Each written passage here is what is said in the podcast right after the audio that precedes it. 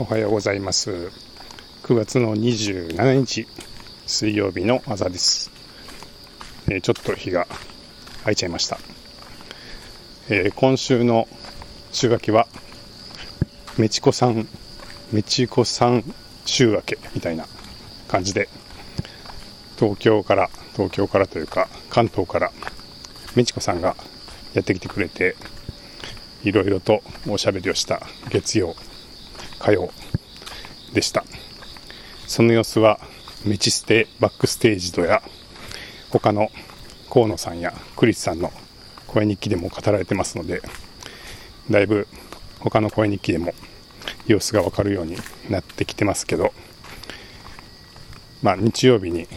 ビーズのコンサートがあるんで関西に来るということで、え、1日延ばして京都に滞在してくださってでアンノンを訪れてくれたんでまあいろいろお話をしてあと、まあ、声日記界隈というかあのポッドキャストをされてるような方にお声がけをして夜にご飯会も開いてお話ができました。なかなか楽しかったですね。えー、まあ1個ポッドキャストを撮ってるんで、えそちらでまたあの公開お話公開されますんでそちらもぜひ聞いていただければと思いますけど、まあ、僕が一緒にメチコさんと過ごして過ごした印象としてはうんなんかなんでしょうね。好き好きが強い人だなっていう、えー、印象で。まあそのビーズのコンサートのためにわざわざ大阪までやってきて、その昔々の、えー、コンサートの時に買った T シャツを、なんか久しぶりに出してきて、着たりとか、まあそれを1日着たらまたクリーニングに出して、次の5年後か何かの 区切りの日に着れるように取っておくとか、まあなんかそういうのって、すごいやっぱりこう好きだからなんだと思うんですけど、なんかそういう好きさが強いっていうのが印象ですかね。えー、まあ、それがインターネットのサービスだったりとか、うん、なんかファッションだったりとか、なんか音楽だったりとか、まあ、いろんな方向、多分興味のある方向にあるんだと思うんですけど、あなんかすごくそういうものをこう純粋にこう強く愛されてる方なのかなっていうのと、あとはなんかすごく優しい方だなっていう印象でした。まあ、特にこう、うん、なんか、そうですね、弱いものへの眼差しとか、まあ、僕は今ちょっとあの、腕が痛いんですみたいな話をこの声に記してましたけど、まあ、そういう体のこととかも気遣ってくださったりとかして、が本当に優しい方だなっていう印象で、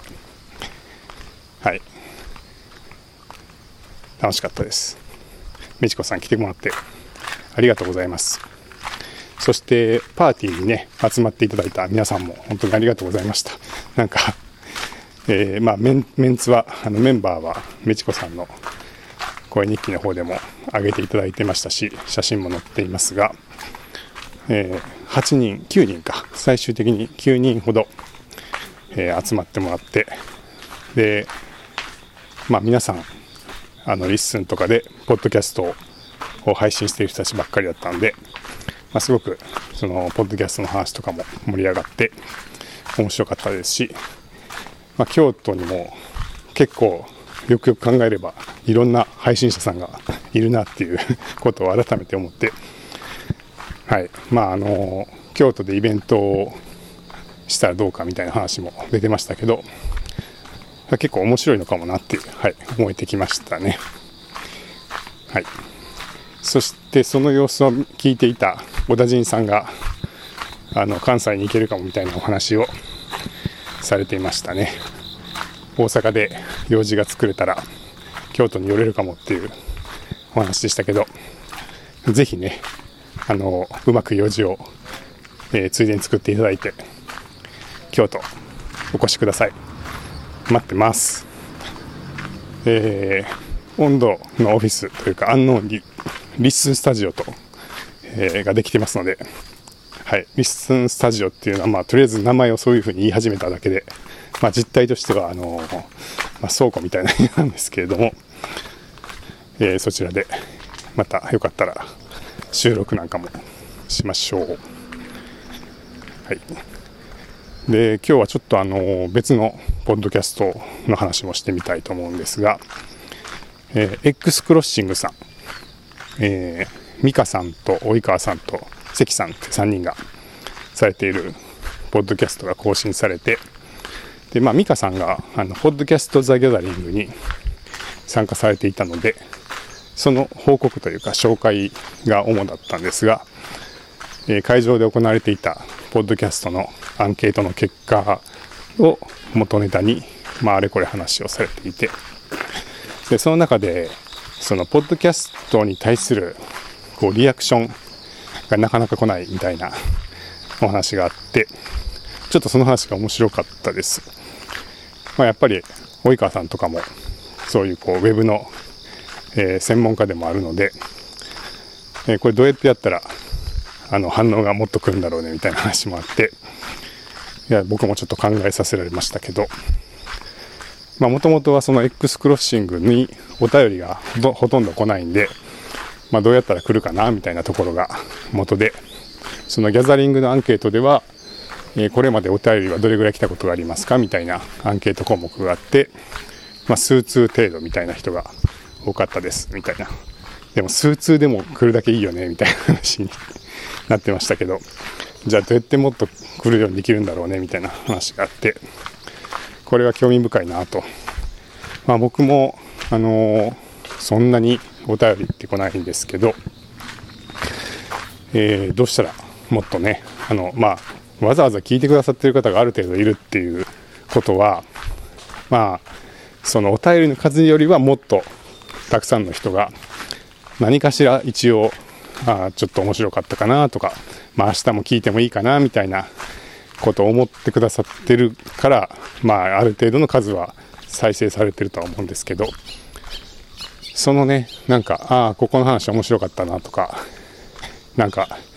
ああここってこうだよねみたいななんかちょっと思うことがあるぐらいの時にうんそれをもう少しこう発信してる人に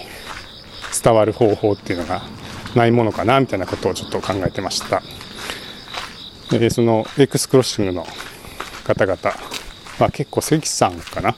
がおっしゃってて、まあ、そうだよなって思ったのが、ま、やっぱりこう音声を聞いてる時のモードとこう返事を書くみたいなお便りを書くみたいなテキストを書くみたいなモードは結構違うので結局その聞いてる瞬間にはそのお便りを送るっていう行為には出られなくてでそうなるとまあちょっと経ってから、えー、そういえばあんな話してたなとかっていうのを思い出すような、えー、ものがこう流れてきたりだとか何かもう一回そのこうテキストを書くみたいな行為に、えー、至るようなきっかけになるようなものをこう共有したりする必要があるんじゃないかみたいな話とか、まあ、そんな話をされてましたね。はい。で、まあ、まずあの、僕はこれは一つのあのお便りだと思ってるんですけど、あの、やっぱりその、お便りフォームからテキストで送るって、なんか、まあ、それ、あの、読んでもらえる確率とかは高いかもしれないんですけど、まあ、結構、敷居が高いっていうか うん、結構わざわざ感があるので、まあ、難しいなって思ったんですけど、これ、あの、こうやって声日記みたいなのやってると、まあ自分の声日記で、ちょっとこうやって、今日こんな話聞いたんですけど、こう思いましたみたいな感じで、えー、反応ができるんで、意外とこの自分の声メディア、えー、自分の音声のメディアを持ってしまえば、えー、お便りフォームよりは反応がしやすいなっていうのはちょっと感じてまして、まあ、最近はあの LISTEN でねあの声日記をしてる人とかを中心に、えー、ちょっとプラスアルファでそういう普通のポッドキャストというか今までされていたようなポッドキャストにもこうコメントを書いたりとか、えー、自分のポッドキャストで、えー、他のポッドキャストのことをちょっと紹介して、感想を話したりみたいなのが結構増えてきてると思うんですけどまあなんかお便りよりもそっちの方が結構反応しやすいかなっていうのはちょっと感じ始めてましてそうですね。まあコメント欄。コメント欄はまテキストですけどお便りはしやすい気がしますしやっぱりなんか自分で日々更新している何かメディアみたいなのを持ってしまえば割と気軽に、えー、まあ、逆にねなんか毎日なんかちょっとネタを探してみたとこもあるんでこう反応できるなっていうことで、まあ、これも一つのあのお便りの一つというか反応の仕方の一つかなっていうふうに思ってちょっと絡ませていただいていますけど。でただまあこういう声日記もねみんながやってるわけじゃないんでさらに一歩踏み込んでどうしたらもっとたくさんの人が反応できるようになるかみたいなのもちょっと考えちゃうわけですけど、まあ、一つはなんかねいやみんなもっと声日記やりましょうよみたいな。気軽にこう声をベラベラ喋って撮って、えー、まあ、毎日か毎日じゃなくても気が向いたら気軽に上げていくみたいなのが、まあ、もっと増えてもいいかなって思いますし、まあ、それ面白いですよっていうのは一つあると思うんで、まあ、それは一つの解決法というか、まあ、一つの方向かなっていうのは思いましたしあとはどうでしょうね。なんかもっと気軽にっていうことで言うと結構僕そのポッドキャストを聞いててあそうだよなとかあこれ面白いなとかっていうとあのブツブツ喋っちゃうというか、まあ、脳内でですけどああそれって確かにあるよねとか、まあ、今回の話だったらうん確かにでもどんな方法があるかなみたいなこととかをぼんやり考えながら聞いてるわけですけどなんかそのまあそれがね例えば横に人がいて、えー、一緒に聞いてたりとかするとこれってこうだよねみたいなことを、まあ、ちょっと話したりとかするんでなんかそういうのとかね本当はできたら面白いのになって ちょっと思ったりしましたけどね。例えばこう、えー、アプリでポッドキャスト聞いててああなんかそれ面白いなみたいなことを例えば思ったら、まあ、その通りに例えばつぶやいたとしてでそしたらそのつぶやきを勝手に録音してくれてそのその時再生していた箇所に、まあ、くっつけてくれるとかなんかちょっと分かんないですけどなんかねそんな風にこうああ確かに確かにみたいなのとか、まあ、もうちょっと考えを膨らましてこう、えー、ちょっと考えたこととかをこうメモできるみたいな音声が残っていくとか。うんなんかそういうのできないかなとかまあちょっと考えがあんまりまとまってないですけど、えー、聞きながらながら思ってました。まあでもとにかくあの今回の話はなんか面白かったですね。あのポッドキャスト話っていうのはあったかもしれないですけどちょっとあの及川さんとかのお悩みトロみたいなのもあったりして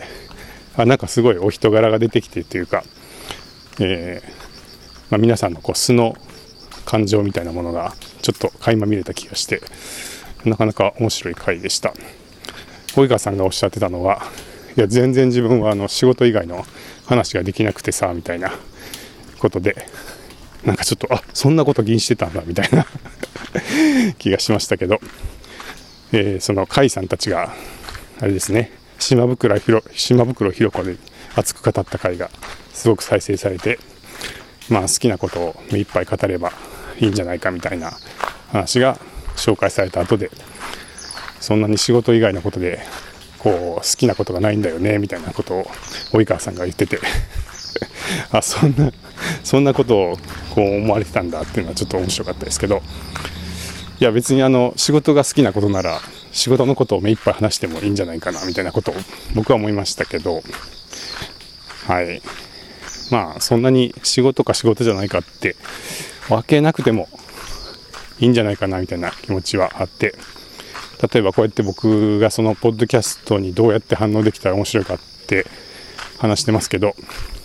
まあそれもどうなんでしょうね仕事？趣味？わかんないんです。はい、僕は。あんまりそういうの区別して考えたことがないというか、まあ、趣味をやってるといつの間にか仕事になっちゃうみたいなことがも多いので、なんかそんなに自分はそこはなんか分けなくてもいいかなみたいなことを思ったし、実際今回のその及川さんのそのカスタマージャーニー的な整理っていうのはすごい分かりやすくてなんかすごい自分の中でもあのあ確かにって思いながらじゃあどうしたらいいのかなみたいなことを考えれたので、まあ、結構面白かったですね。はいということで、